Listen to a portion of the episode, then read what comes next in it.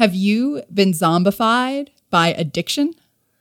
I mean, maybe I've got some tea downstairs that uh, I made earlier, and as we were talking about the addiction podcast, I thought I should go get that tea, and then I didn't. and now I'm sort of thinking about that tea, and and I sort of do feel like a physical craving. And I don't know if tea is maybe not the strongest thing, you know, like we might talk about in the podcast today, some things that are a little more intense than tea, but uh, but Depends still, how long you steep it, though. Really. Uh oh. I mean, this thing's been steeping all day. so, So, Dave, you're actually right now at this moment zombified by your addiction, while we are recording an intro to a podcast episode about addiction. I think I yeah, and I actually think throughout most of our episodes, I do. I actually feel this like really strong, like pretty much caffeine is the only like drug I consume, and uh, I think about it like when I'm not consuming it. It's like it's crazy. Kind of like you're in love, except it's not a person. Yeah, it's like I can't get enough. I write it little letters and things like that. That's very romantic, Dave. yeah, so and then and then when I finally get it, I'm happy, and so my world is full. I'm like, the, if the skies fall, as long as I have you, T. well, welcome to the Zombified Podcast, your source for fresh brains. I'm your host, Athena Aktipis, psychology professor at ASU and chair of the Zombie Apocalypse Medicine Alliance. And I'm your co-host, Dave Lundberg Kenrick, media outreach program manager here at ASU, and caffeinated brain enthusiast. Yes, brains are awesome. They are. Um, I'm kind of addicted to brains. uh, yeah, well, we've got we we have some brains on today's show. We have a great brain. Yeah, we have an awesome brain. Today we are talking to Matt Meyer, who is a uh, psychology professor at ASU. He's also a licensed clinical psychologist, and he's worked in many community mental health and substance abuse treatment centers. So he knows both the academic side of addiction um, and he knows the practical side of it. And so we get a, a really great nuanced perspective from him and kind of diverse perspective. I mean, everything from you know like the the serious side of addiction to um, you know a, a, a nice journey through drugs that make people behave like zombies. So we have quite a diversity in this episode. Yeah, yeah. No, I mean going, yeah, ranging from sort of, yeah, just moderate, like my current caffeine zombification to just the outright bizarre, like bath salts and things like this. That, uh, yeah. So it's, uh, but it, it's really interesting. And I also think like he's, you know, he's studied this stuff. It's, and it's really informative. I think it's a really useful thing for people to listen to. So, Agreed. yeah. Yes. So grab a, grab a big pot of tea and, uh, sit down for this one. Yeah, and before before we get started, if you are interested in learning more about what we're doing in October for the zombie apocalypse medicine meeting, we will talk about that after this episode. Um, you could also go to zombiemed dot zombiemed.org to um, read more. But yeah, stay tuned. Yeah, it's a great place for brain addicts. They've, we've Yeah. got a we've got a prime batch. So um, Speaking of wonderfully delicious fresh brains, let's hear from this week's Fresh Brain, Matt Meyer. I know it's crazy, but it seems so logical. Try to fight it, but it's something psychological with you.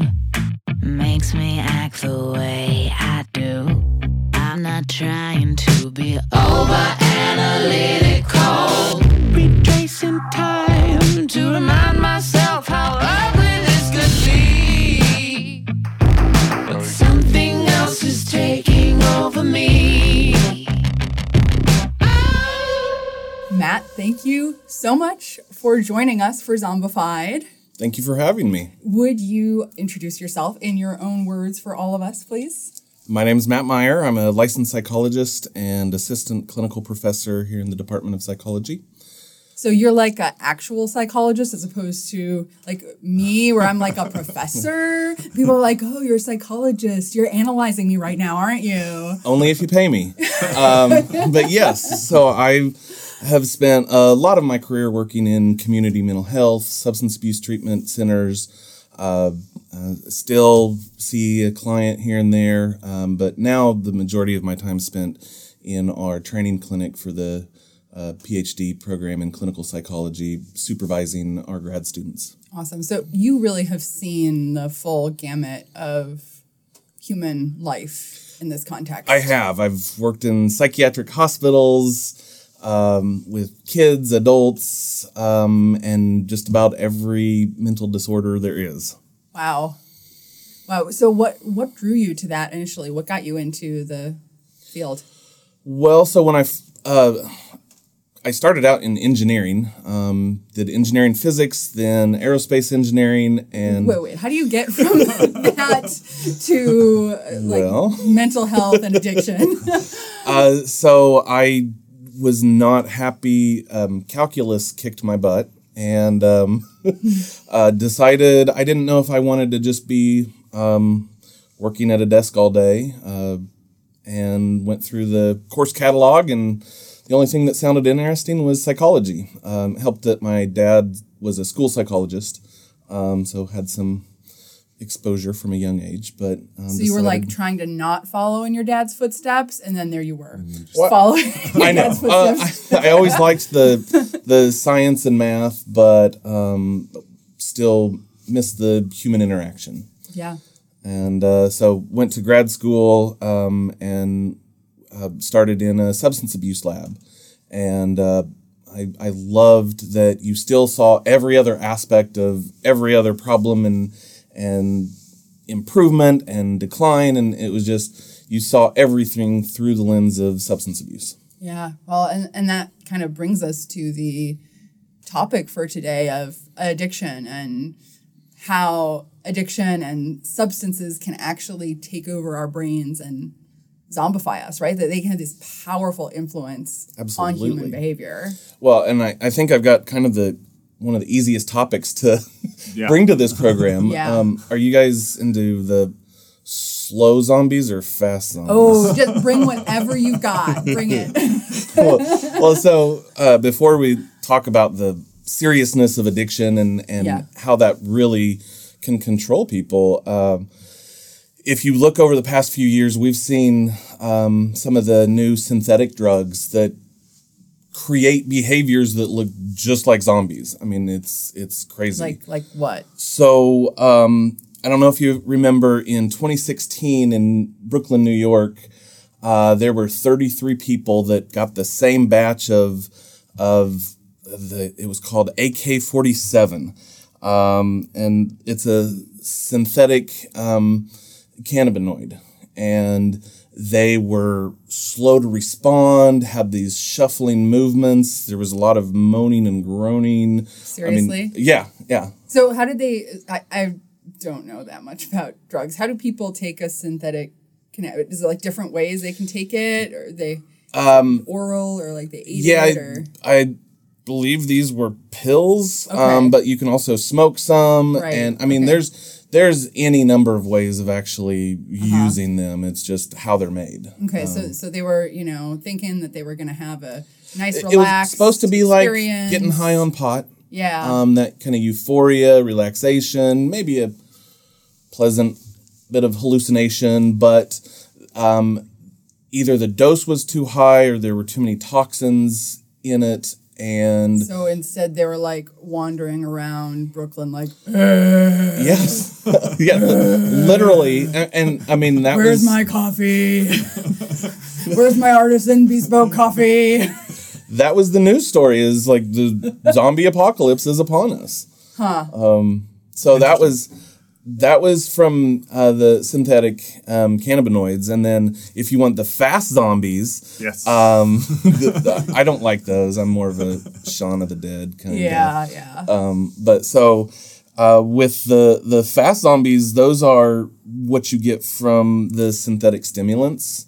Um, so uh, bath salts, uh, uh, the Yeah, so tell us about the bath salts thing because I, I I learned from uh from Foster Olive like what bath salts were in my mind was blown that like there's actually like people actually will sell the drugs called and they call them bath salts but they're not actually So they it's it's a way of getting around the laws. So um, with all of the synthetic drugs that are being created, you tweak the chemical makeup just a tiny bit, and then that's no longer covered in any of the laws that say it's illegal. Um, and then they also get around it by saying this isn't a drug for human consumption; it's bath salts or incense. And so you could sell them in convenience stores and, and just go in and buy it as a bath salt. Yeah, I'm going to add this to my bath. No, it was a drug that they were going to take. so be careful when you're buying bath salts if they seem more expensive than they should be. Well, I think if you're planning on using them as bath salts, then you're going to be fine. Are they effective as bath salts if somebody were to? I have no idea. I think that would have considered a big waste to dump their drugs into the bath I because can you're not going to imagine you get might high from absorb some of it through your skin, right? I mean, because you, I, Oh, I, or- I'm just speculating I was now. just like, 'cause what are like normally if I'm if I'm not buying bath salts for drugs, is it just it's just supposed to like make the bath smell nice, right? no, no, like you actually Oh. absorb the minerals and stuff. Oh, your okay. Skin. Like if you're like really um, sore from like skiing or something, and you put Epsom salts in your bath, like I don't know, it helps. Like your, Oh, interesting. Yeah, you actually So- absorb some of it in your skin. Yeah, I, I don't know that anybody was administering it that way and getting high from taking their They're hot baths. It's an But empirical question, though. Um, but so with with the the name of of one type of bath salt that was really causing problems was called flakka, okay. um, and that re- with an overdose. I mean, if it were taken at a the ideal dose, I guess, is it's that stimulant. So you're lots of energy, motivated, running all around. Um, so like if you were doing cocaine or, or meth. Um, but again, with these being made up in home labs, um, there were some toxins or just too high of dose, and it caused aggression and irritability and anger. Um, this is there was a story coming out of Florida where a guy was biting a homeless man, um, and it took three or four people to to restrain him, uh, and so it was just lots of aggression, lots of um, hostility and, and violence and and um, How often is biting like a side effect of drug use? so I after that came out, I was looking into that and Yeah. and they weren't even sure um, what all else he had taken. It was it was the Or assumption. if that was just his thing. Uh, I mean, maybe, maybe he was just, a, big biter. fan, right? so, uh, so I, I've not heard of many instances of of biting as a Maybe, side effect. Maybe he was that preschooler who was like getting kicked out for, For biting, biting. right? and it just like came Just back. kind of when- fit in yeah, with that, right. right? I remember when this hit the news though. Yeah. Like this was a big thing. Like he just attacks this guy and starts Right. And eating him. you and know? was just Like- and and was out of it. Was non-responsive to people. It just just was trying to eat people.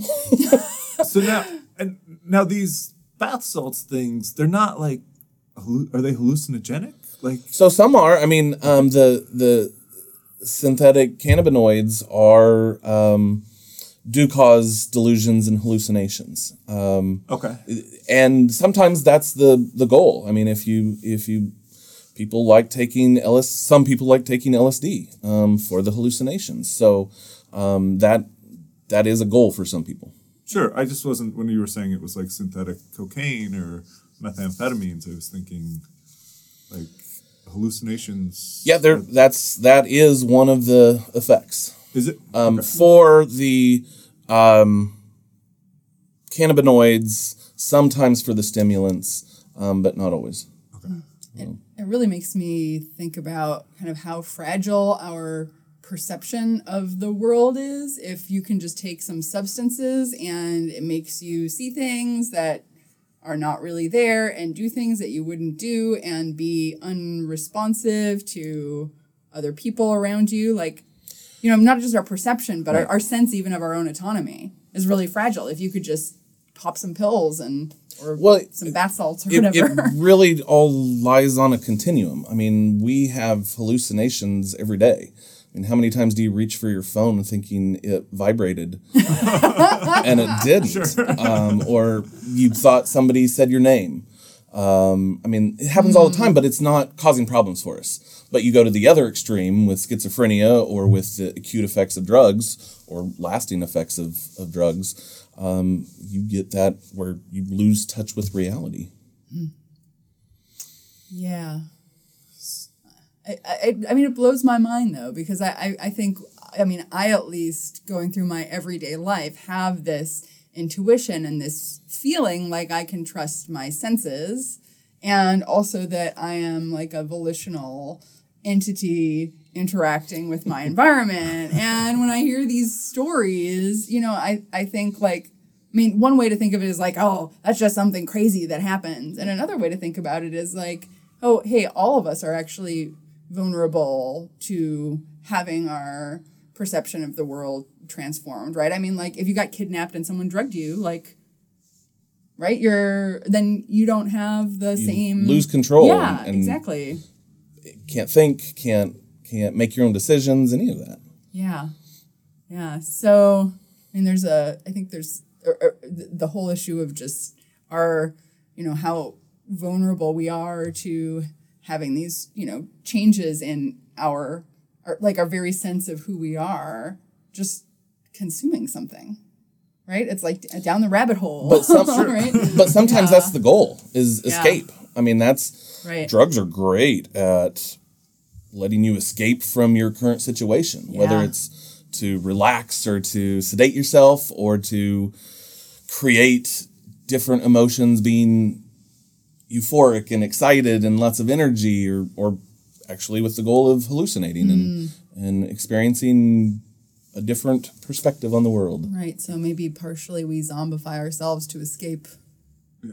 Well, I also, I mean, because my drug of choice these days is caffeine, far and away, and I've just sort It's sort a of good drug. allowed myself. As to I just took a sip of my soda, yeah. I, I just am like, all right, I'm just going to be addicted, right? And I, and I feel like it's almost the opposite, where it's like if I don't have that caffeine, a then, I start to yeah. Then I also my sort of ability to actually tell what's going on around me is uh, Oh. not necessarily. You're sluggish and out of it. and- yeah, Yeah. And i'm just like Irritable. sitting at the computer, and I'll be like, what am I doing? You know, and, like, and I'll hear you across the hall, and you're like,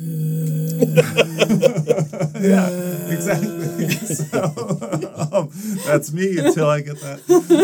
the right dose of caffeine. Yeah. so, um, but uh, so is the like, what's your view as an addiction expert about caffeine addiction? Well, so caffeine doesn't fall under a substance use disorder um, diagnosis because um, you don't typically have negative consequences. So, for most mental disorders, there has to be a problem caused from it. I mean, if we look at depression, everybody gets depressed at times, everybody gets anxious at times. It's not diagnosable, that's not a disorder. It's only when it's to an extreme level and it's causing impaired functioning. Um, and so with caffeine, it, you're it's not causing problems. Um, now there there's probably some long term health issues, um, but it's it's not to the level of severity. Well, if you take tobacco, I mean, there's no immediate consequences from smoking other than shame at this point. Um, but it's the long term kills more people than any other drug. But um, in the immediate aspect, it, it's it's not causing impairment. So, like, the worst thing that can happen if you have a caffeine addiction is depleting your savings account at Starbucks with all those oat milk lattes. yeah, I mean, it's, Yeah. it's, it's worse. It'll than well, yeah, it'll salts anytime. it's hard to it's hard to fund your addiction there. Yeah, but you don't see too many people stealing and and um, Right. assaulting people to get money to go to Starbucks. So Thankfully, otherwise, ASU would not be a pleasant campus. Look at the lines at Starbucks, right? So, I'm not too worried about caffeine, um, but I mean, you, there's a little bit of evidence that says you don't want to start kids on it, as it can stunt some growth and cause a little bit of problems, but So if you want to keep your kids small, right. start feeding them coffee at age seven. and So- then batten down the hatches. when should kids start? Because I mean, I know my I, well, my kids would like to start on soda. uh, you I don't I don't know um, Yeah. what the research is on that as as far as is there a safe window? I mean, I think it's you worry just as much about the sugar and Yeah. and obesity. it's when they're the right size for you. You're like, right. I don't, All right. I'm tired of buying new clothes and shoes, so Yeah, all right. I'll just buy the outfits, and then once they fit those outfits, it's like, all right. Now here you go. Now we're just gonna spend all your money on Starbucks. So- um, now, what about things that are uh, worse than caffeine? I think should we talk about? Yeah, well, Well- maybe maybe I can kind of like lead us in by asking about just like more generally, are, are there like particular systems that are sort of always involved in addiction, like mechanisms of addiction, or is it pretty different? Like Right. d- different drugs really are targeting different systems. Like, what are the m- mechanisms underlying the addictions? so typically from a science perspective, we still don't call addiction a disease because we don't have an identified pathway um, that that a model that fits everyone that then results in predicted symptoms that then responds to um, an effective treatment. Um, there are so many different pathways to developing addiction, um, and so we it, we call it a disorder, we call it an illness, but it's it's not eff- it doesn't fit the criteria for a disease because we don't know. We have a good idea of lots of different things, but people can take take different pathways. So. NIDA, uh, National Institute of Drug Abuse, has really pushed the brain disease um, idea for addiction, and that that drugs hijack the brain, and and there is a, a component to that that that you start changing the the learning mechanisms of of how people are reinforced and rewarded for doing specific behaviors. But it's not just that. It's also environmental influences. It's genetic influences. Um, it's uh, just willful behaviors that you engage in. If, if you no matter how much liability you have um, like everybody in your family is addicted to something and um, if you never use alcohol or drugs then you're never going to become dependent upon it. So um, it sometimes it's just the behavior of, of actually engaging in that. I, I remember reading somewhere recently that one of the things that's often in in common, like across human studies and animal studies of addiction, is that um, if you have social isolation, so if you know, like the rats are housed without other rats, or if you know humans are are lonely, then like that seriously increases the likelihood of um, having addictive behavior. Is that Right. So, um, so that's the case in some situations. Okay. So, um, you can you can design a an environment for a rat that they will overdose themselves and die on um, opiates and and stimulants. Now, you cannot get a rat to use marijuana. They, they just they will not use it. There's there's nothing you can do to to get them to to self administer. Um, but the others, if you um, don't give them anything else, then sometimes they'll go to ex- to the extreme where they're not they're choosing to use the drugs instead of eating. Now, um, I think it was in the 70s or 80s there was this big study called the Rat Park, um, I think, and unfortunately the the research methods were pretty poor and the the study itself was kind of debunked, but the idea was fascinating and it was if you provide a a rich environment for the rats. So there's other rats that they can interact with. There's food and water and, and activities to engage in. Then they won't self administer drugs to themselves because their environment is enriched enough. And so uh, there's something to that. The, the science wasn't the best on it. is I mean, I really want that to be true. Right. well, oh, but we can we can look at humans for that. Yeah. Um, so mean- there haven't been good follow ups. There has not that I've seen, and it, it's it's a shame, but Yeah. um, I don't know why that hasn't been further pursued. Yeah. But you said we can see it in humans. Absolutely. I mean, so we tend to think of of we have this the opiate crisis right now that's everybody's talking about. We see opiates as the most severe drug, right? Um, but really, all drugs are pretty much the same as far as um, the number of people that become dependent upon them.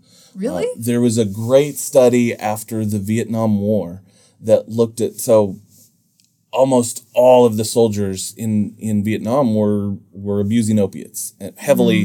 This was an awful experience, awful environment, and they could escape by by using opioids. And when they came back to the U.S., only about ten percent remained dependent.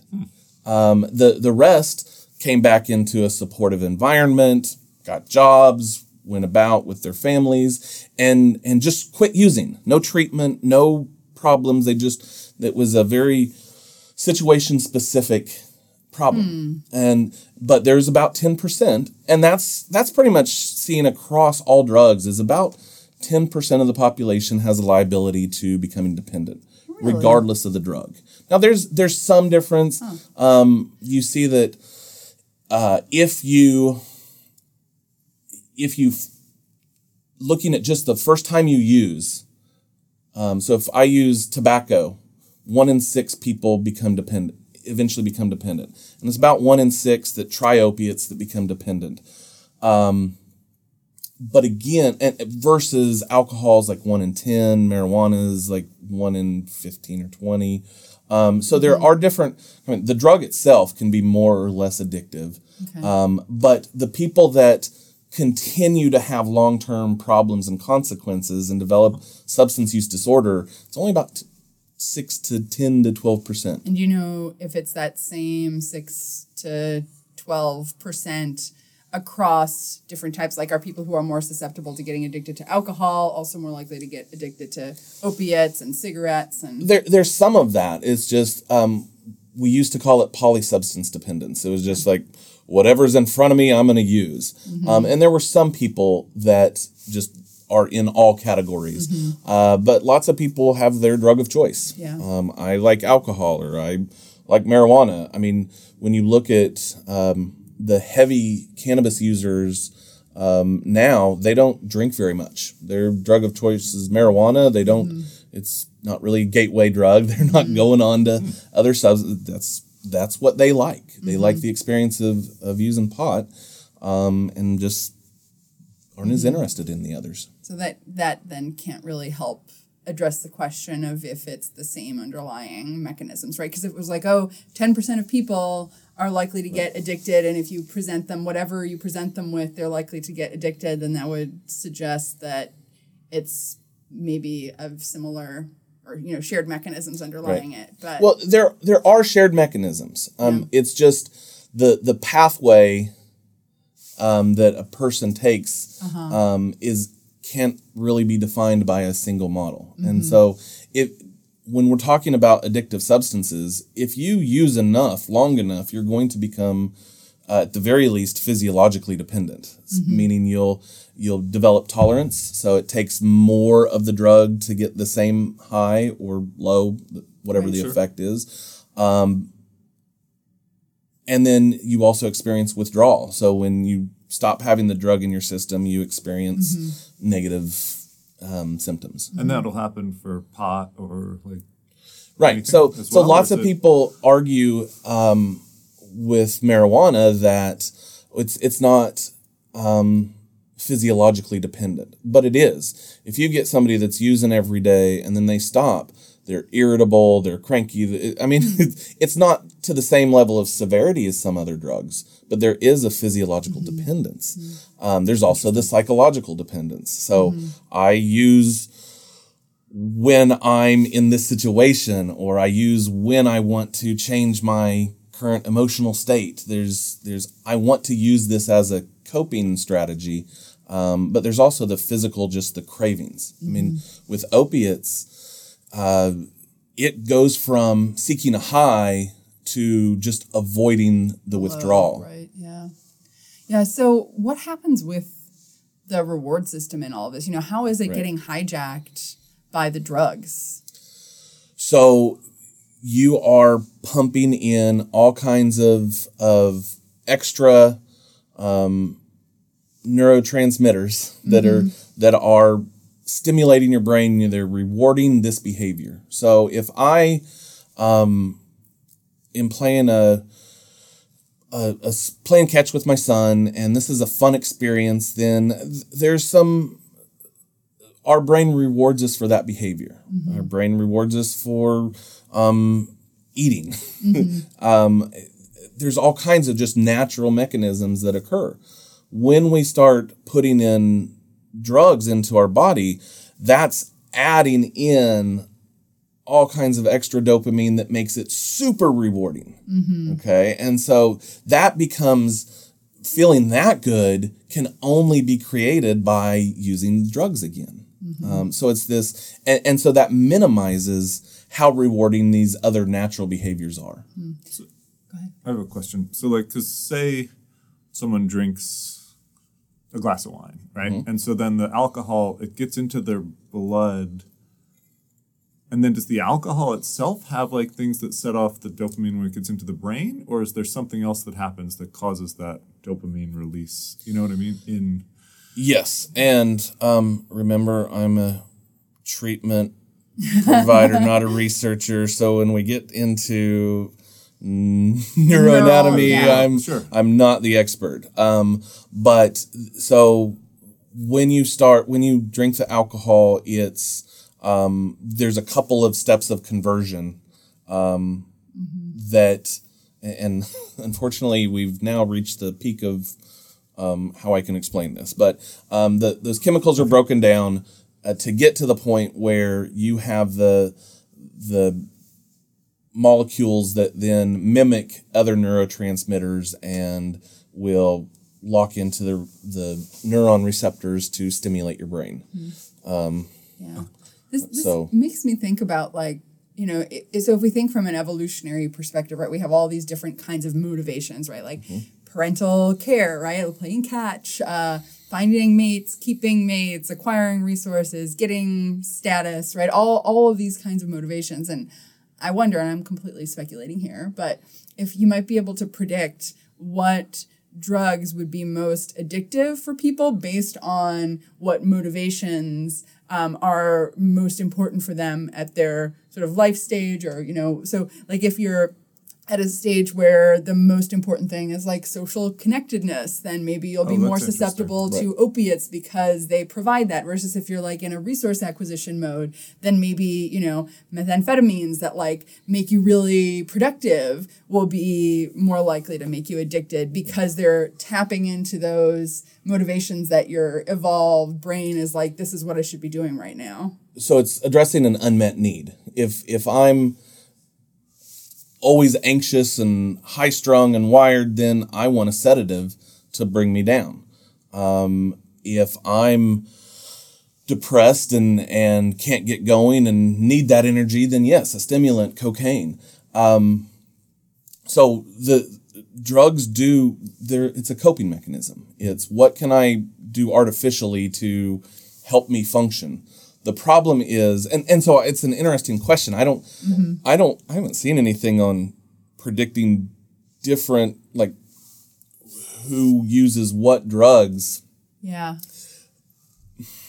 because try, I mean you can't do that experimentally, um, so it's all self-report. Right. But you get the full range of of symptomatology that lead to all the different drugs. Yeah. Um, sometimes it's just access. Um, kids are more likely to start with tobacco and, and now vaping because it's easier to get than other substances. Um, although marijuana is getting easier and easier to get as well. So um, we're seeing an uptick in that again. Yeah.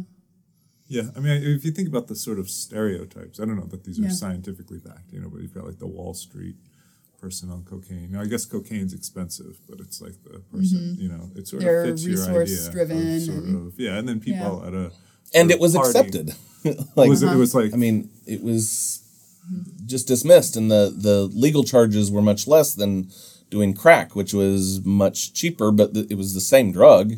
Um, it was just, but that was lower SES.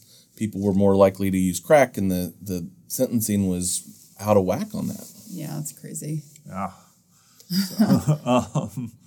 Yeah.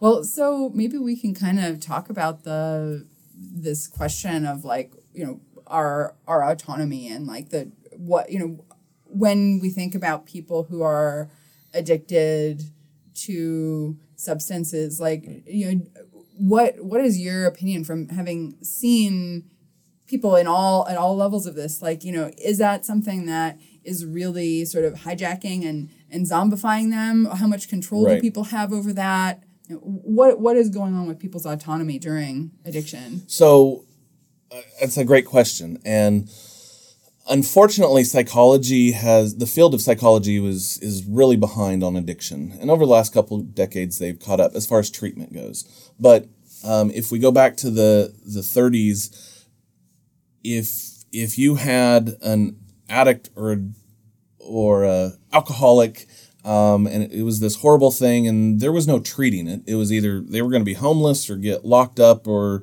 um, or hospitalized and that was it. And so finally alcoholics anonymous came out um, and said okay well we're just going to try to support each other. And that was the only available option for so long other than just being hospitalized or being pushed off to the side and I mean, physicians, uh, psychologists just didn't want to touch it because they didn't know how to effectively treat it. Okay, um, and so AA's amazing. It works for many people. It doesn't work for for many people as well, though. There need to be other options. Um, I forgot your question. about uh, autonomy like do you think okay, that- so yeah if we think about the number of people that become dependent on substances, like I said, it's about 10%. I mean, that's a, a rough estimate um, if we just collapse all the drugs together. About 10% become dependent at some point. Um, and most of them recover on their own. Okay. Um, you look at uh, alcohol use, especially for college students, and it shoots so high during college um, for a chunk of people. But then when you have to start going to job, um, going to work from eight to five every day, and um, start having a family and have all these additional responsibilities, um, for most people, their alcohol use drops off. There's only a small percentage, about 10%, that keep going and, and start having pro- problems because of that.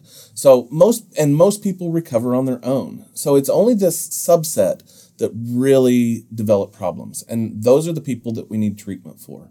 Those are the ones that that lose their autonomy, that get pulled into um, chasing the high or just avoiding the withdrawal and and give up their choice. It's I'm because and that's there's this stigma against addiction that well I see you grabbing your beer um, even though you you know it's going to cause problems and I see you going out after drugs so it's really hard to have any sympathy when they are engaging in a behavior that they know is going to cause problems but that's that's where the brain gets hijacked it's um, I'm not doing this because I want to cause problems. It's this is the only way that I can cope and get by and function. It's all I have.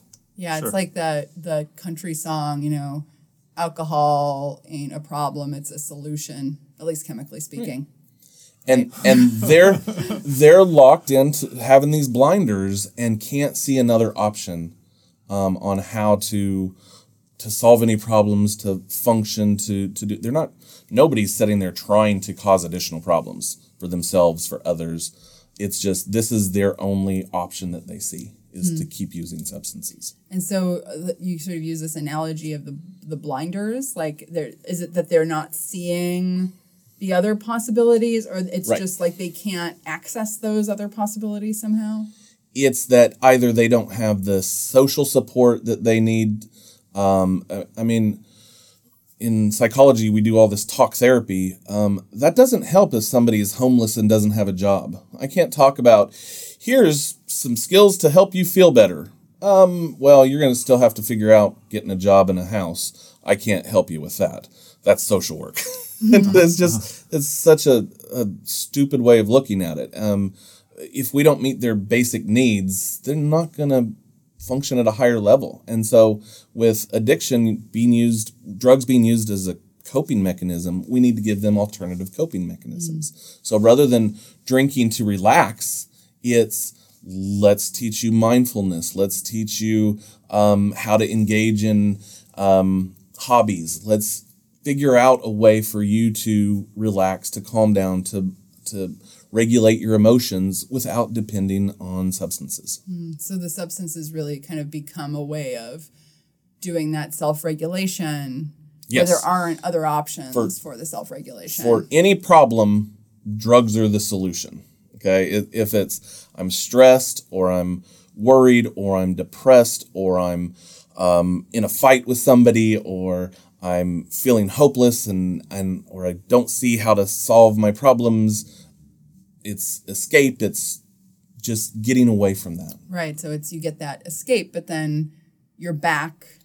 you're back and, And- you've probably caused some additional Yeah. problems so it's just gotten worse but again you don't have the tools or the skills to try to start digging your way out of it plus all of these cognitive behavioral skills that we teach take time Yeah. you have to you have to work at it you have to practice to get better before it starts to be effective and it's this persistent effort over time that you see change versus drugs go into effect like immediately. Yeah. Yes. It's that immediate gratification. It's nothing works as fast as drugs. Right. And they're tapping into the reward system. And I mean, evolutionarily speaking, we have this reward system to help us, you know, do the things that are going to benefit us. Right. And so, like, you're, we're actually fighting against the very biology that's in place supposedly to Absolutely. help us to do things that will be in our best interests. Well, and what really com um, what really intensifies the problem is when you've got comorbidity, um, meaning let's say you've got depression and substance use disorder. Um, if you don't also treat the depression, um, people are going to relapse. So I'm I'm drinking so that I'm don't have to deal with this depression. Okay, I've gotten sent to treatment. Now I've stopped drinking. But now I'm even more depressed. I don't have any alternative skills to address the depression. And I'm actually going to be more depressed than I was previously because the, the drugs have rewired everything. So mm. nothing is as enjoyable as it used to be, nothing is as satisfying. And so I'm even more depressed. I'm not drinking, but I'm miserable. So I, I can't live like this. I might as well go back to drinking. Right. So, so what can people do instead? So the the thing is is treatment works. Now, the way traditionally substance abuse treatment has been set up has shot everybody in their own foot. When we say it's abstinence or nothing, um, if if you're not abstinent, then treatment didn't work. Um, or if you relapse, then you've failed, and that's just such a stupid way of thinking. We don't treat other any other illness that way if you look at type 2 diabetes um, that has a behavioral component and a physical component, um, you have about the same relapse rates as you do with addiction treatment. Um, people don't always stick to their diet for type 2 diabetes. They aren't maintaining the exercise, they aren't doing the things that they need to do to treat their symptoms um, at, at times. Sure. And so they, then they tend to relapse. Then they go back in to see the doctor and they get back on track and start doing better again with substance abuse treatment, we've said, okay, go away for 30 days. There's your treatment. Now you should be all better. And if you start drinking again, then you're a failure. And and so combating that is is the biggest task. That relapse is a part of this illness. It's expected. We need to plan for it. And you're not a failure when you relapse. It's just part of the process. You learn from that relapse. You add some things to to be more successful and you move on. This reminds me of when we talked with Mary Davis about mindfulness Uh-huh. And how like adding meditation practice, adding loving kindness practice, like all of those things, you know, you won't be perfect. There will be days when you don't do it. Maybe you'll go a week or two weeks and you don't do it. Um, but that's not failing. It's just part of That's an process. unrealistic expectation Yeah. to think that anybody's going to be perfect from here on out. Yeah, for anything. Right. For anything, right? Like there has to be room to not always be perfect and then be able to get back in there and and try again and And, and unfortunately, that's that abstinence or failure is still a big part of substance abuse treatment today. Um, Like the counting days, basically. right. So I, I, I've got two years of recovery. Oh, I just drank. Now I'm back at day one. You can't take away that two years of of recovery and where you were doing well. It, it that's not wiped clean. And so that mentality is what sabotages so many people's recovery is that well i just screwed up might as well make it a good one um, everybody's going to see me as a failure so i'm going to just uh, put the pedal to the metal.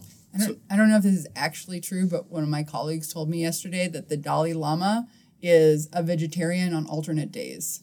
really, I don't know if it's actually true, but it seems relevant to this conversation, I mean, well, it's a good metaphor because I've heard that with decreasing your meat consumption, where they're like, look, even if you're not going to go vegan, even if you're not going to go vegetarian, if you just have vegetables today, that still helps, right? Mm-hmm. That's still. i mean so much of it's about moderation right? Yeah. with with substances as well. Most people use substances and have no problems with opiates. I mean people are prescribed opiates to treat pain. If they do it as prescribed knowing that your body's going to get used to it so sometimes for chronic pain you have to up the dose over time the vast majority of people don't abuse it okay? It's a mm-hmm. small subset.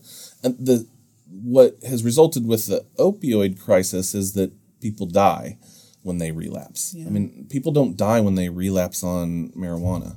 It's it's so there's not the same level of severity. Um, but They, what about with alcohol? only in extreme cases. Uh, you're usually not going to die. It's it's more of uh, the withdrawal when you come off. If if it's really severe, you can have seizures, go into really, um, uh, DTS, which is What's DTs? The shakes. del- right? yeah delirium tremens um, Okay. so it's it's the shakes it's some cognitive problems you drink long enough and and you completely um, permanently damage your brain Yeah. uh, and so uh, but but if you relapse on alcohol you're not going to die okay, Um, opiates are the worst because you have to build up your tolerance over time but most people when they've been clean for a while now their their tolerance is dropped and but they go back out and use the same amount they did the last time they were using and it's too much for their body to handle Yeah. and they end up dying Well, I mean, now that we're talking about, you know, morbidity and mortality, maybe it's uh, time for us to transition to the question that we often ask at the end. We always ask at the end. Uh, yeah, you- but are you not before that, ready? I have one. I have, You want so one I'm more? Okay. curious because so we're talking about sort of we were talking about the sort of problems with the the sort of counting days sort of thing. Mm-hmm. Is there a better? Let's say there was somebody out there. Actually, I have two questions. One would be, how do people know if they're addicted? What should they do if they're addicted? And then it's. That's okay. three. That's three. I know. It's, I see the next finger come up. And then, other than sort of this sort of all or nothing abstinence idea, is there a better sort of version of goal setting? right. Um, okay. So, all right uh, do what was the first one? well, the first one is how how, do you can know? somebody tell if somebody if Okay. they're Or if someone else is addicted, or just you. um well I guess either way. either way. Yeah. um, is it causing problems? Okay is it causing problems for you? So you're you're having trouble getting up the next day and and completing all of your responsibilities or you're spending too much money or you're doing something illegal and have the potential of of getting arrested for it i mean that but what if you have all of those things, but you're not doing any substances? well so that's Asking for a friend. yeah for a friend for your friend substance abuse has put, been put off into this separate category different than everything else, and it's not the case. Um, substance use disorder is just another mental disorder with along with all the others. Um, and and doesn't need to be treated differently. It's this the same skills that we we work with for somebody with PTSD or anxiety or depression, and the same skills we're teaching them for substance use disorder. And so, if, if it's not substances, but you're having problems, there's something there to address, right. and and um, there are fixes for that. Right. I, So- actually, I, I'll Like tell you. getting off the tenure track, for example. there's there's a lot of jobs that don't have the same level of pressure and dread and yes Well, I know. So I I quit, I totally stopped drinking like two and a half years ago, and I would like read these sort of like online things about people who are like, ever since I stopped drinking, I get up early, I have all this energy, and I was like, where is this energy? You know, like for me, I never got. I was just like, oh, I just. Just don't like to wake up early, and so, but it, that was it was a frustrating thing because I'd heard all these things of like, oh, once you quit drinking, all of a sudden, and I don't know, if it was just and then I realized no most of most of the things that were my my issues are just my issues. right. And the- and and so a lot of the people that become dependent on substances have other problems going on. Just just like all the problems we face everyone faces every day you have to work to be able to effectively deal with all the crap. Sure. right? And so just because you stop substances you, you still have to deal with everything else. And if you if you stop drinking as the solution you're probably going to be disappointed. It's what do i need to do to address these specific problems? Alcohol wasn't wasn't working i can't just take that away i've got to find something else that will work Yeah, I did find I did find for a long time I was just stressed. I was just like, oh my Right. gosh, now I'm just more stressed about all the stuff you- that I was stressed about. Like, you no longer have that temporary escape of getting a little buzzed and having Yeah. the depressant. Uh, So you have to find. So that was working for you somewhat, but maybe it was also causing problems or just wasn't healthy, and and so you still have to deal with the original problem of stress. right. so, which So. a- And so back to your question of, of how do you know if you're uh, addicted? It's is it causing problems for you or is it causing problems for other people? I mean, the biggest sign is have other people express their concern about your drinking or drug use. If somebody else in your family or that you're close to or that cares about you says, I'm worried about this, then that's really something you should be taking a step back and looking at rather than just um, getting defensive and it's like, piss off, this works for me. Uh, it's not causing any problems. I'm fine. If somebody else is, that cares about you is saying they're concerned about this, that's a pretty good indication that there's something going on. So, Yeah. So it's, it's really about is it causing problems for you or for those that you care about? no, no, I know in my personal situation, I thought I was like, oh, I yell at my kids too much. I don't get out of bed. And then I quit drinking, and I still yell at my kids too Well, much, right. and I still don't get out I- of bed. and it's like, and so I can have a few drinks and then be cranky the next day. Is it because I had a few drinks, or is it because I got less sleep, or is it because mm-hmm. of any other number of things? Maybe I'm just a jerk um, I've, I've certainly wondered. I'm like, oh, I about see. me being a jerk. Uh, uh not about you. I didn't know, but I did wonder about myself. I'm like, oh no, this is just me. Like I'm just the guy screaming at his kids on the ski slope. Like, and so So, so what can I do? Regard putting alcohol out of the picture. What can I do to be a better dad, and how can I be more supportive and engaging with my kids? That's that has nothing to do with alcohol sometimes. So it's what can I do to to be more pleasant? right, yeah. Um, and so so, but then going back to this idea of for people who maybe have some substance, alcohol, tobacco, or whatever, that they want to stop, and Right. they have trouble with the idea of the just the pure. I'm just done." Abstinence, Yeah, right. exactly. So, um, so I my first job as a substance abuse counselor was in a twelve step model. 30 day treatment center where it was we're preaching abstinence to everyone regardless of their situation or what got them there it's you have to stop using all drugs um, and for some people, that's what they need. Uh, Bill Miller is um, one of the developers of motivational interviewing, which is one of the most effective treatments for um, addiction.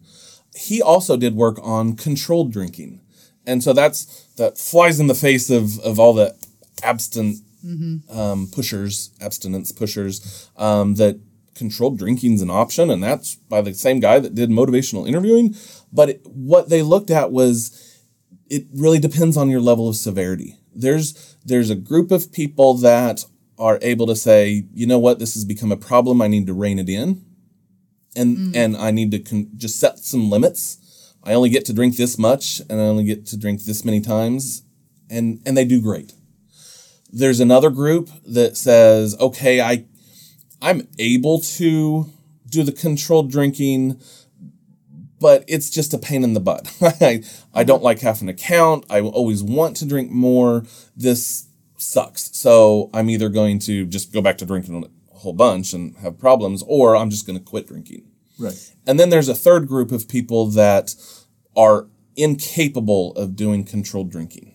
That they once they start, they can't stop. And that's where the the the idea of the brain being hijacked comes Yeah. into play. Is They're that really just zombified once yes, Yeah. once that substance is now in you and you're acutely intoxicated, you're not able to think rationally. You're not able to um, make um, appropriate decisions. You have given up that control. You've become zombified, and so it's that group that has to to be successful has to be abstinent. Now, the the other key though, and what you asked about about the the relapsing is even if you need abstinence, you have to understand that relapse is probably going to happen. Okay. Um, and so we plan for that. If you relapse, what do we do about it? What's your plan? Who are you going to call? Um, how do you how do you get help and get back on track? As opposed to, oh, you're a failure, we give up on you. Mm-hmm. So how so so for like someone who's listening in, I think the thing I'm trying to figure out is what should they what should they do like if they're like, all right, I think I have a problem with alcohol or I have a problem with tobacco or I have a po- problem with opioids, right? Right. What what is the step they should take? Do they go to Sure. a clinic? Do they go to So- a counselor? Yeah, and What especially if they're interested in something more than just the, you know, abstain or Right. that's Right. it. or even if they don't Well, know, so, if they're like, I'm I not mean- quite sure, Hmm. you know, what I I could take anybody that's struggling with substance use disorder and guarantee that they'd never use again. All I have to do is lock them up in a room for the rest of their life and make sure no drugs get in, right? That's not realistic, but it proves that anybody can stop using. I just have to lock you up and make sure nobody's smuggling in stuff.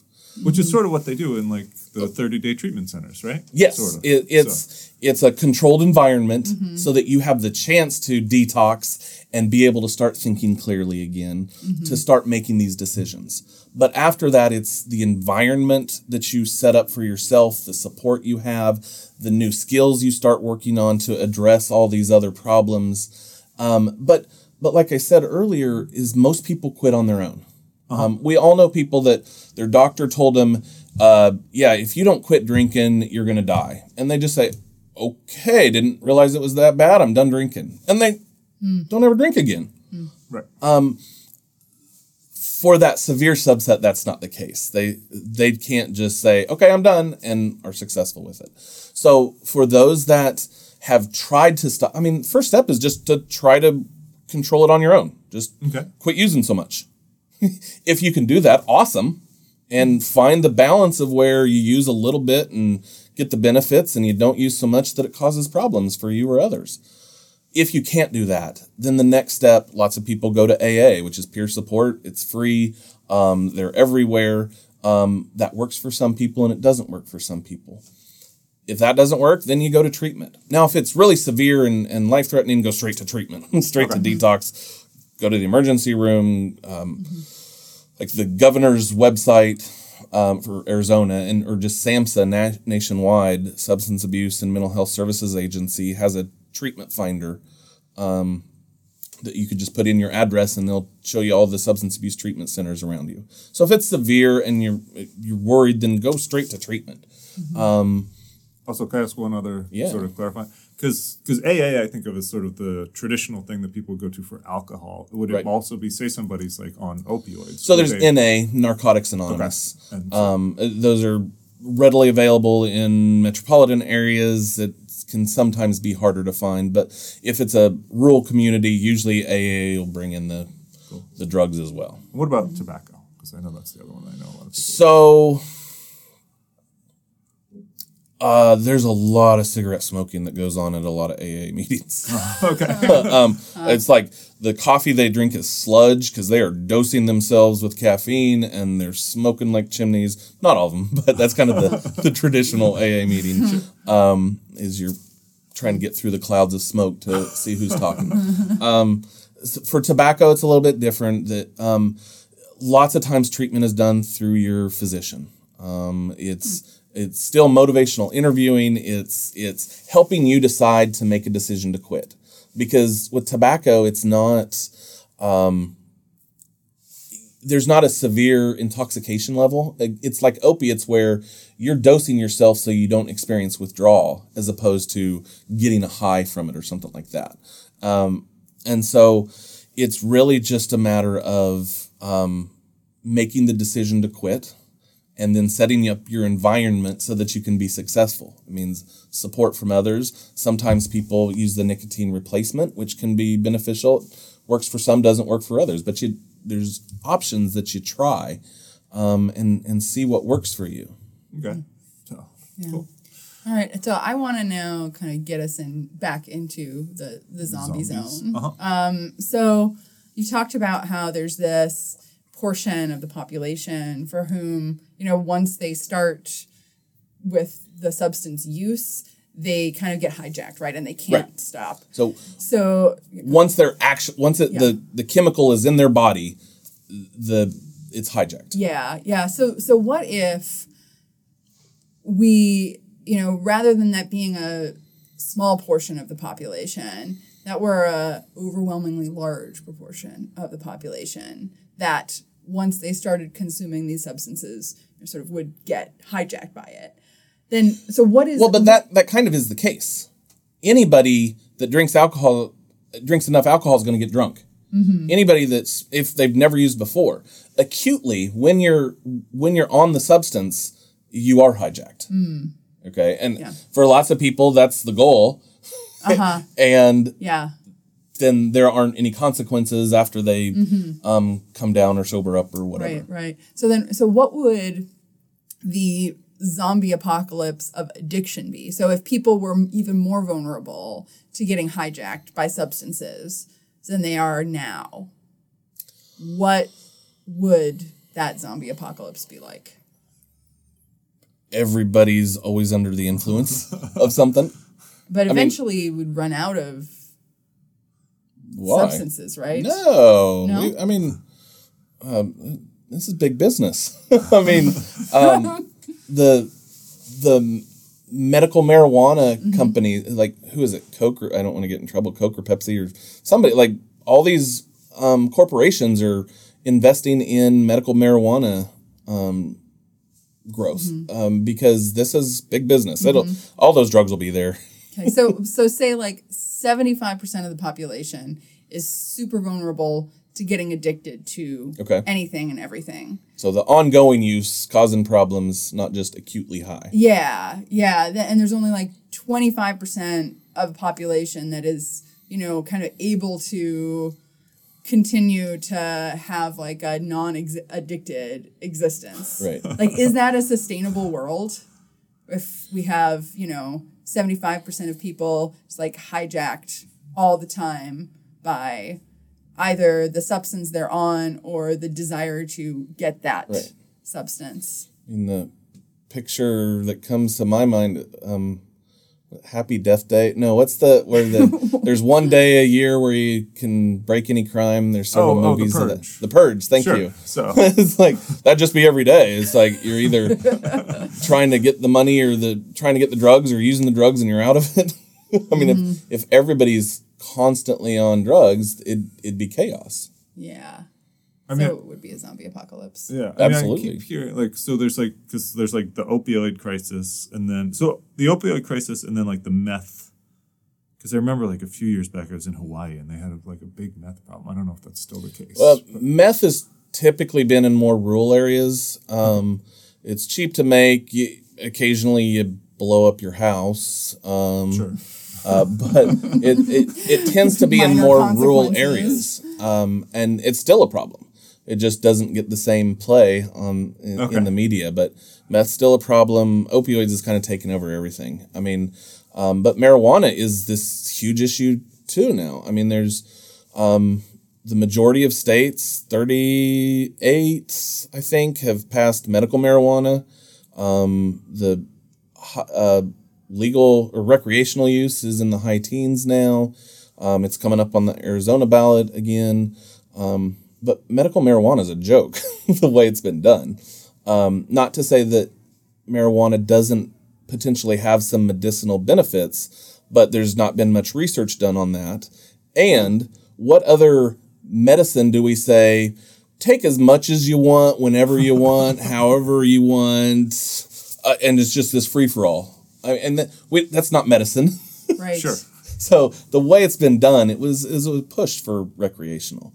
Um, uh, there are some benefits of marijuana, but there needs to be research done on it. We need to figure out what the dosing should be, what the uh, how it should be administered to actually be effective. Now, now is this idea of a sort of like outbreak of marijuana addiction to me that for some reason hearing about like an opioid epidemic i imagine that sounds a lot worse than a People don't Pot typically epidemic. die from pot. Right. Right. Um, now, um, driving under the influence um, still happens, but yeah, you're you're you're just going to be sitting on your couch. Now, now that's changed though because of vaping. Um, you can now so cannabis concentrates can come in a form of an oil or a, a thick substance that you can vape and there's no odor to it. So you can now do this in public. Um, and so you can be high and not paying attention or hallucinating and, and really causing some problems. And, and we don't even really know the extent of how much it's being used. We know that uh, people are self-reporting uh, when we do surveys that um, that they're using in public um, vaping cannabis concentrates. Um, so that it's it's becoming a bigger issue. It used to be I'm I'm going to smoke my bowl in my house and and watch TV and have the munchies and really not an apocalypse coming out of that. It doesn't seem like other than a little bit less productivity. sure Um, but concentrates are really changing the game because it's it's ultra high potency. Um, if you THC is the psychoactive substance in cannabis. Um, it's typically twelve percent in the leaves and buds that you'd smoke. Um, it can be 80, 90 percent in can- cannabis concentrates, and so you're getting this really high dose that we just don't know about much about. There's not been a lot of research on. So the, the medical marijuana issue actually it brings up uh, a question that maybe we can kind of end with, which is when can these sort of mechanisms of zombification that are involved with drugs actually be used for for good and how right so i know like opiates originally you know like it like the the intention in prescribing them was to relieve people of pain Right. uh, had these unintended consequences. And at least, you know, with medical marijuana, the idea behind it is to um, have benefits for Right. people. So, so what, you know, where are those benefits? How can we best take advantage of those um, or enhance them and like sort of minimize the negative effects? Right. Well, we don't yet know. Um, because of how marijuana is classified by the federal government as a Schedule One drug, it says Schedule One means there's no medicinal benefits, um, and it means so you can't research it. You can't. We can't administer marijuana in a controlled Wait, situation. so the government says there's no medicinal benefit, but there's medical marijuana. I don't understand. at the state level, states have finally said. I see. it's Um, a government versus state issue. Right. Okay. The feds have have resisted rescheduling marijuana. So the states have finally gotten fed up. People have finally gotten fed up, and and through the states have started legalizing it.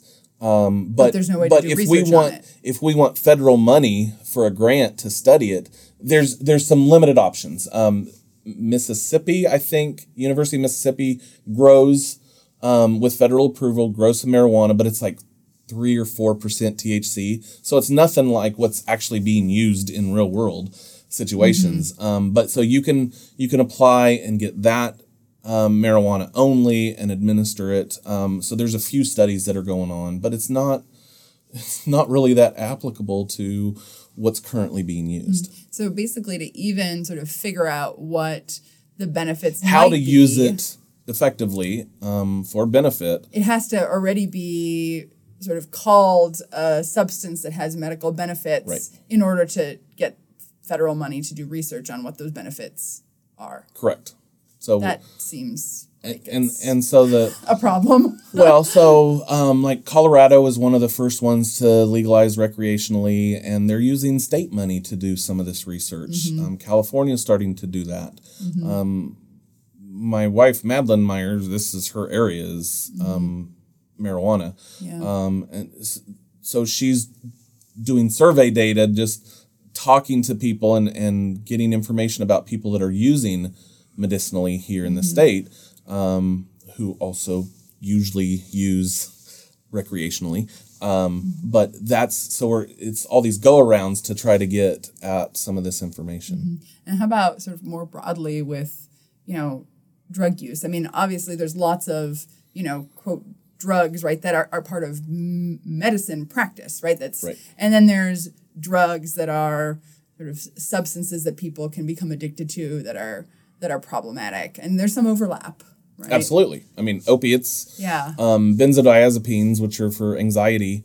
Um, it's a sedative and it's has a high abuse potential, and they've really tried to rein in how much that's prescribed because it does get diverted. Um, opiates have been um, so restricted now that people that need it for chronic pain can't get it Yeah. at the level that they need. So, um, and then you've got the the ones that have no medicinal purposes. But I mean, there's there's some studies on LSD that um, show that it may be effective for depression. Um, there's um, as well as PTSD, I think. So there, a lot of these substances, when used in moderation, In the right context. in the right context can be beneficial. I mean, lots of people like having a drink after work to relax and it's no big deal. Or or to go out for happy hour and be socially um, engaged and it's not a problem. So Yeah. it's not to say that almost any of these drugs are all bad. Yeah. they, they can they can serve a purpose that, that causes no problems. I, I've just finished reading Michael Pollan's book, How to Change Your Mind, which is about you know, LSD and um, psilocybin, and he kind of makes an argument that um, that these drugs almost have the potential to uh, de-zombify us. He doesn't use that term, but he's kind of arguing that you know we get stuck in patterns of thinking and um, you know, and that, that can include depression, it can include existential anxiety, these kinds of things that these drugs might be able to help with. Wait, so I have not read that book yet. Okay. But um, the idea is that drugs can cause such a shift in perspective that you can just really get out of yourself and take a look at it differently and and almost kind of just reset yourself. so uh, same with um, when we use shock treatment for depression, just zaps the brain, kind of resets everything, um, and and just kind of you get to start from scratch and and look at things differently. Do they still do shock treatment? Oh, absolutely. depression? Really? Um, for people that are have severe depression um, th- that have been um, treatment resistant to all the different meds, then um, ECT, electroconvulsive therapy, um, is very effective. I mean, it's just done in um, day day centers, medical centers now. Um, you just go in and get zapped, and uh, the biggest side effect is a little bit of memory loss wow. and but it really does seem to just kind of reset everything and, and can really help that um, for people that haven't gotten any kind of relief from other treatments. Interesting. Yeah, I don't know. My preferred method of getting a, a different perspective is like taking a vacation or something as opposed to I mean, zapping but myself. that's a that's a completely different setting than tenure, tenure, tenure, and stress and work. You you are looking at it's completely different. You just shut your brain off from that perspective. You read for fun instead of for your job, and it's a it's a way of resetting yourself. yeah. And you like to go skiing, right? I, in theory, I go skiing. Yes. um, so, uh, uh, yeah. I mean, I do like. A lot of times, I find that sort of like going out and like camping or something will uh, will have that sort of reset, I suppose. Yeah. So, um, but uh, Excellent. Well, I found that this whole conversation helped me to kind of reset my mind a little bit about drugs and addiction and maybe right. differently. So the the goal is use it if it's not causing problems, but don't let it take over your life and zombify you. Right. And start letting your kids drink caffeine when they're the right size. There you go. all right, sounds good. All right. well, thank you for having me. This was a blast. It was awesome. Thank you so much for sharing your brains with us this episode. Yeah. I hopefully I have enough of my brain left to get through the rest of the day. So happy to share. All right, Thanks, Matt. Awesome. That was great. And if the whole world says that we're crazy,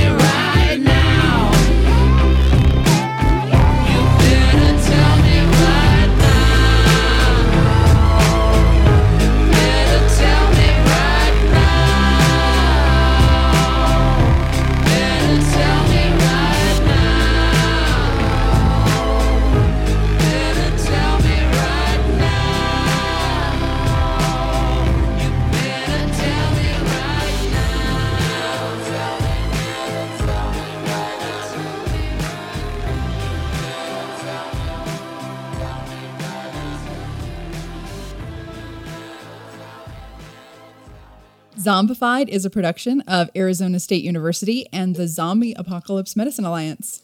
That's right. And we would like to say thank you to everyone who helps make Zombified possible, including the Department of Psychology here at ASU. What, what do you have there, Dave? So, you know, this was my tea, and I was like, I'll get my tea like after for the outro, and then I could drink it. But it was in the freezer, and now it it's looks just like it's frozen. it's frozen solid. I can't even drink my tea. so I'm just looking at it. And so I have a spoon. I might try to. Oh, there we go. There we go. I got. All right. Well, while you drink that, let me thank the Interdisciplinary Cooperation Initiative and the President's Office at ASU for their support And also the Lincoln Center for Applied Ethics. in the zombie apocalypse. That's right. All the brains that help make this podcast, especially Tal Ram, who does our awesome sound. Neil Smith, who does all our illustrations, um, which you can see behind Athena. Yes. Lemmy, the creator of our song, Psychological. And our Z team, who does transcriptions and a lot of media outreach. There, there's a whole bunch of them, and they do fantastic work. So, Yeah. Yeah. Thank you, Z Team. You rock. We love you.